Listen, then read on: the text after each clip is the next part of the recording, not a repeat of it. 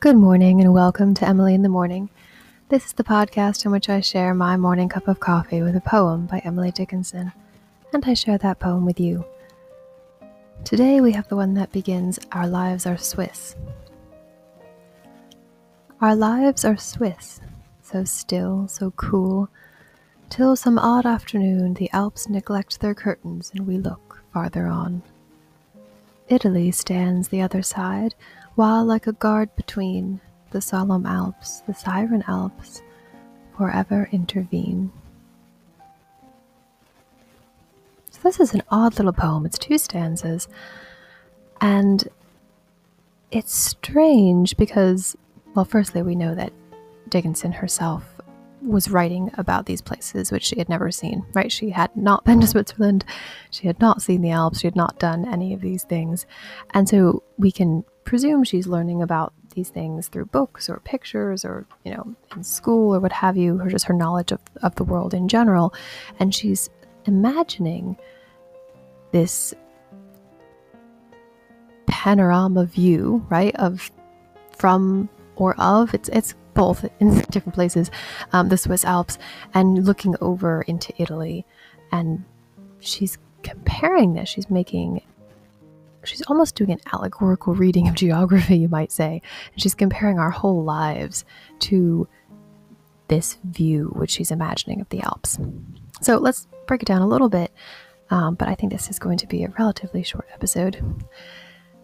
So, the first statement, the first line, our lives are Swiss, seems a bit odd, right? And then she explains the rest of the stanza. So still, so cool. So, why she's chosen still and cool as representations of Switzerland, I don't think we're ever going to quite understand, but um, it does almost remind me of the way that Switzerland is portrayed in Little Women, oddly enough, which would have been potentially a sort of contemporary type of view, though obviously very sentimentalized, but it's the sort of idea that Switzerland is sort of refined and peaceful Right, so our lives are Swiss, so still so cool. Till some odd afternoon, the Alps neglect their curtains and we look farther on. So, right, you were living your life in Switzerland, being cool and still and all that great stuff, and then suddenly one day there's no clouds. I think that must be the curtains. The cl- this clear day, right, arrives, and we're able to look further on. Now, of course, this is whole. This image of the cloudless sky, which previously was clouded, and your world, which was small physically, is now expanded so you can view other things, other places. That, of course, is going to be significant in the allegory or metaphor. It's not really long enough to be an allegory, I suppose, um, that we're going to see given the end of the poem, but for now, let's just stick to the literal side of things.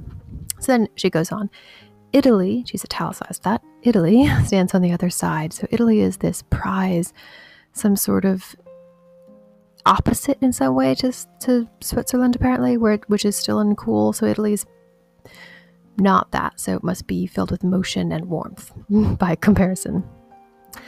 And then, while like a guard between the solemn Alps, the siren Alps forever intervene, so then suddenly the Alps, which previously we were enjoying, have become a barrier at this guard, which is keeping us from Italy, which is apparently the place we want to go rather than actually being in Switzerland.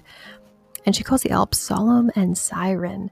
So the solemn goes with what we were saying before the still and cool, right? Instead of se- seeming peaceful, they now seem by comparison dull.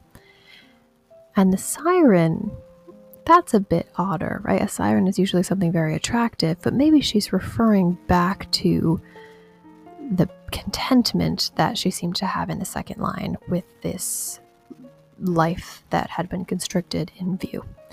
And then forever intervene, they seem insurmountable, right? You can see Italy, but you can't get to it, it's too far away. So I think, um, right, we, we see that the what she's saying is in our lives, we live ultimately constrained most of the time, right? And that's the the curtains, the clouds. We can't really see as far as we ought to be able to. We can't see the goal. We can't see that homeland or exciting place, which was Italy. It's almost the place. Um, it's almost used like a paradise image here, right? You could think about a sort of I don't know, Heavenly Jerusalem or something from a different um, Protestant poet of Dickinson's day. But the main point is we're living constricted, and sometimes we get this glimpse, a view of the place we want to be, but always with barriers. We can't get there. We can see it, but we can't go. And we can't even always see it, we can only see it sometimes. And all of these barriers are in themselves not just physical impediments, right? Not just it's not just far away. It's also that the barriers could distract us with their siren-like qualities. So I think that's all I'm going to say for now, but it is a delightful little poem, um, something a bit unique to start off your day.